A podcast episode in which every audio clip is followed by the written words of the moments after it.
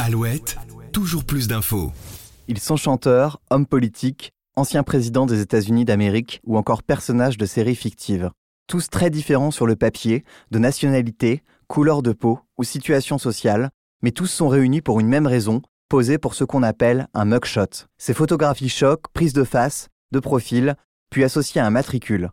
La définition exacte de nos confrères anglo-saxons désigne une photo d'identité judiciaire obligatoire lorsqu'une personne comparaît devant la justice. Cette dernière fournit des indications administratives et physiques pour les policiers.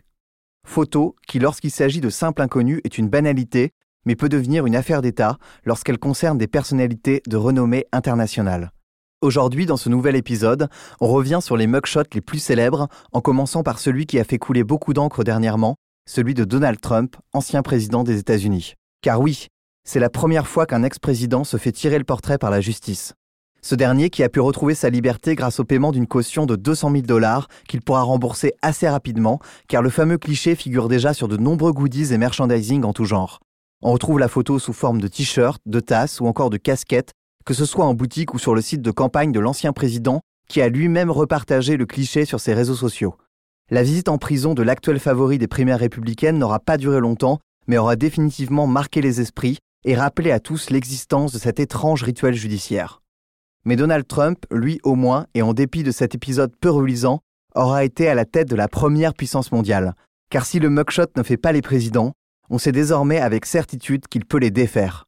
Preuve en est, en mai 2011, Dominique Strauss-Kahn, alors président du FMI, mais surtout candidat très probable à la future élection présidentielle française, est arrêté et inculpé pour une tentative de viol et d'agression sexuelle dans un hôtel de New York. L'affaire dite du Sofitel anéantira à jamais les ambitions de l'homme qui se voyait déjà accéder à l'Élysée.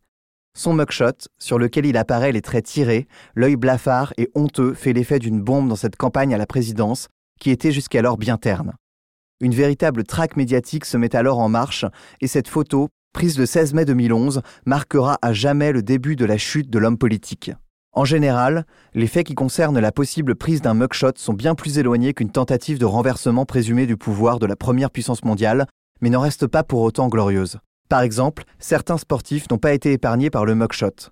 Le plus célèbre d'entre eux, O.J. Simpson, accusé d'avoir assassiné son ex-épouse et dont le procès est resté comme l'un des plus célèbres de la justice américaine. Moins connu, mais d'un sportif tout aussi iconique, celui du plus grand golfeur de tous les temps, Tiger Woods, a aussi eu droit à son mugshot. Publié lors de sa descente aux enfers en 2017, lors d'une arrestation sous influence au volant, Woods avait été arrêté aux alentours de 3 heures du matin à Jupiter, en Floride, et s'il avait été vite relâché, il n'aura pas échappé au fameux cliché. Plus récemment, une vidéo disponible en ligne redonne du baume au cœur, puisqu'on l'y voit faire preuve d'un grand self-control et d'une certaine autodérision, passant avec un grand sourire devant un fan qui arbore un t-shirt à son effigie, sur lequel figure son mugshot, ce qui prouve qu'on peut se relever même du pire, c'est ce qu'on appelle avoir un mental de champion. Le sourire, le chanteur canadien Justin Bieber l'avait aussi sur son mugshot.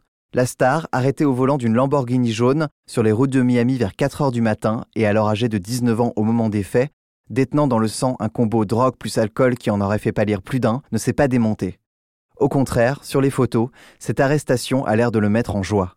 Dans la série des mugshots joyeux, comment ne pas évoquer celui d'un certain Bill Gates, 22 ans au moment des faits, arrêté en 77 par la police d'Albuquerque au Nouveau-Mexique pour une conduite sans permis, un cliché plus qu'insolite, où l'on y voit le futur patron de l'empire Microsoft sourire à pleines dents devant des policiers qui ne voient alors qu'un adolescent défiant l'autorité le temps d'un instant. Peut-être que Bill Gates était tout simplement fan de David Bowie et qu'il a voulu marcher dans les pas de son idole. Car un an plus tôt, en 76, le chanteur fut arrêté dans un hôtel pour détention de marijuana après un concert au Community War Memorial de Rochester, où il passa la nuit en prison avant d'être relâché à 7 heures du matin. À son entrée au commissariat, il signe peut-être sans le savoir ce qui restera comme le mugshot le plus élégant de l'histoire.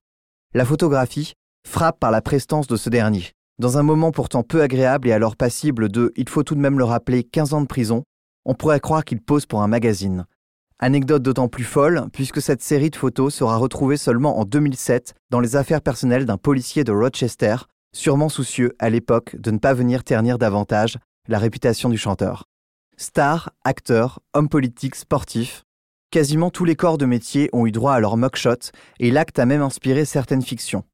La célèbre série Peaky Blinders, par exemple, qui suit les aventures d'une bande de gangsters de Birmingham, emmené par l'ambitieux et ténébreux Thomas Shelby, série qui s'est largement inspirée, si vous ne le saviez pas, d'un mugshot. Déniché par le célèbre journal du Sun et titrant On a retrouvé les vrais Peaky Blinders. Sur la photo, on peut y voir des bandits anglais du début des années 1900 qui ressemblent de manière assez troublante aux acteurs de la série. Ce podcast est désormais terminé et nous espérons que vous en aurez appris davantage sur ces mugshots qui ont fait l'actu. D'ici là, prenez soin de vous et je vous retrouve demain pour un nouvel épisode de Toujours plus d'infos. Toujours plus d'infos, le podcast de la rédaction d'Alouette qui va plus loin.